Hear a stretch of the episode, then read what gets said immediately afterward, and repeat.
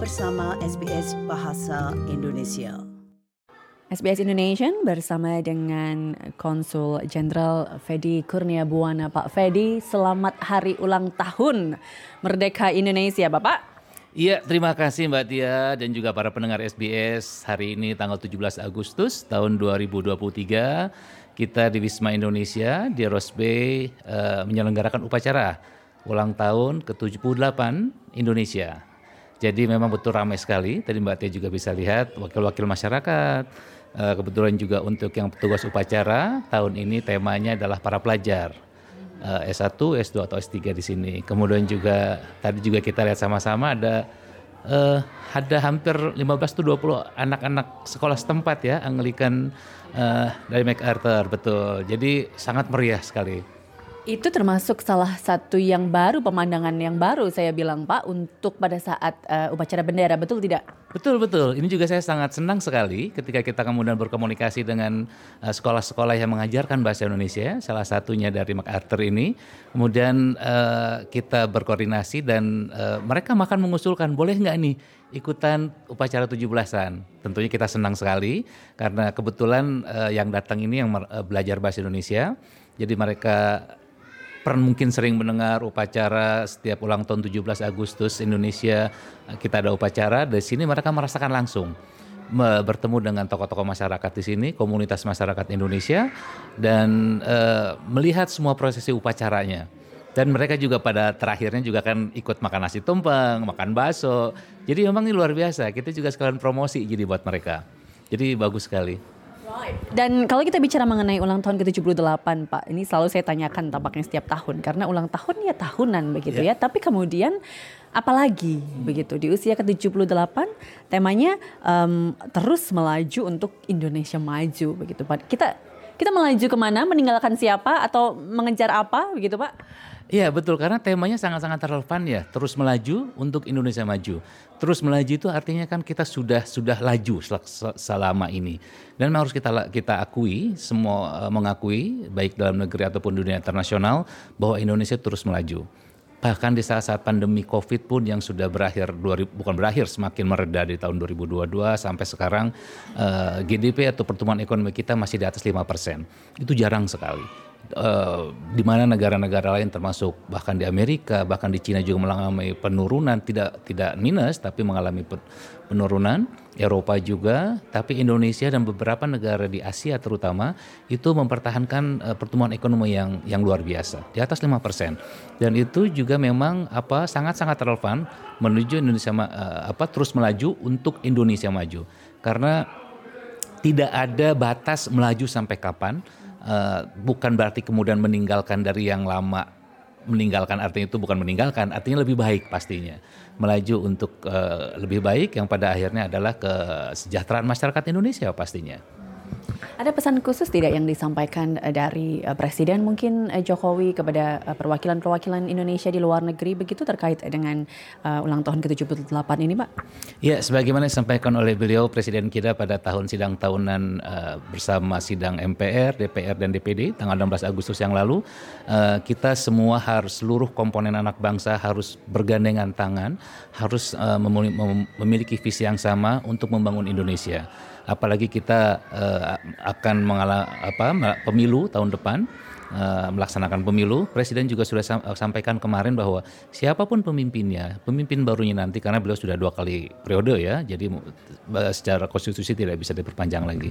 Tapi beliau pesan bahwa siapa pun pemimpinnya nanti terus harus memiliki visi yang sama untuk membawa Indonesia bangsa Indonesia ke arah yang lebih maju lagi.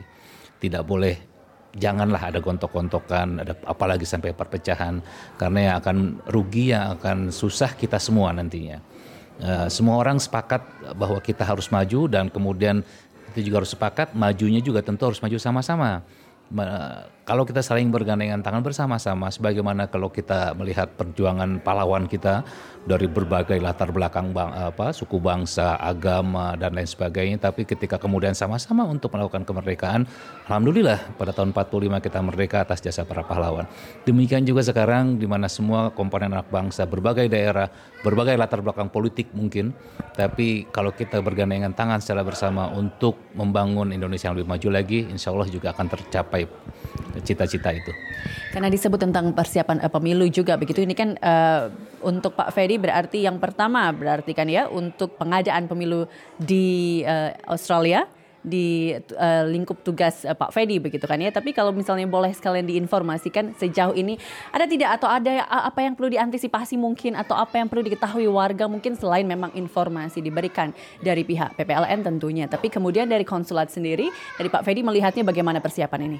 Iya tentunya betul ini di uh, tahun kedua saya di Sydney dan sebagaimana kita ketahui, pemilu berlangsung setiap lima tahun sekali. Sebelumnya 2019, nanti di tanggal Hari Kasih Sayang 14 Februari 2024. Tapi untuk di luar negeri memang dikasih kemudahan fleksibilitas karena dalam negeri seperti biasa jadi hari libur pada saat pemilu, tapi di luar negeri di mana uh, tentunya berbeda, tidak semua bisa libur di hari kerja karena 14 itu hari kerja, jadi boleh fleksibel di hari sebelumnya di weekend. Nah, untuk persiapan selama ini sangat luar biasa yang dilakukan oleh PPLN karena penyelenggaraan pemilu adalah uh, panitia pemilihan luar negeri atau PPLN. Jadi penyelenggara itu bukan KJRI. Eh, KJRI tentunya terus mendukung bekerja sama sebagaimana selama selama, selama, ini dilakukan. Uh, kita lihat Bu Juli dan juga timnya sebagai ketua PPLN itu uh, apa namanya melakukan sosialisasi ke seluruh komponen masyarakat di sini baik di Brisbane, kemudian juga di Adelaide, tentunya di wilayah Sydney juga pastinya.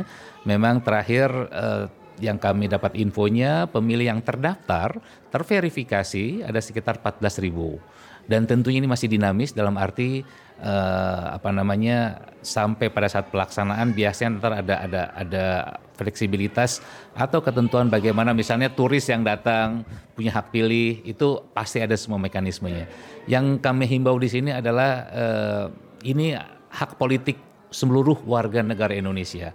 Masyarakat Indonesia memiliki paspor Indonesia, uh, pesta rakyat demokrasi lima tahunan. Jadi kami juga tentunya mendorong teman-teman seluruh WNI, Bapak Ibu semua untuk ikut memeriahkan pesta demokrasi ini.